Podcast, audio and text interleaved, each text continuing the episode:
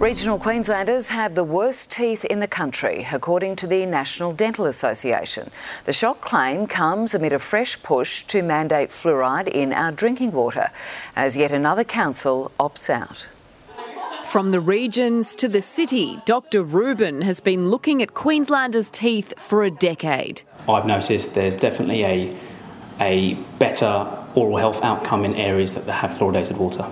The Australian Dental Association says fluoride in water reduces tooth decay by up to 44% in children and by 27% in adults. But 51 of Queensland's 77 councils don't add fluoride to their drinking water. The list now includes Central Highlands Regional Council, ending its fluoride program last week over the cost. For the last 50 years, we've had regional Queenslanders having the worst teeth in Australia. All major councils in the southeast have fluoridated water, but many regional ones don't, like the Fraser Coast, Bundaberg, Rockhampton, Mackay, and Cairns. Townsville, unlike its neighbours, does. Seven News asked the councils why, and their reasons vary, but most said there was a lack of community support. We have seen increases of tooth decay, in particular in children. Bundaberg Council wants the government to pay. If it's a cost issue or water infrastructure issue, then please come and talk to us. There's no commitment to a mandate. Fluoride is a key component in preventing tooth decay. And many people will need a trip to the dentist to get it.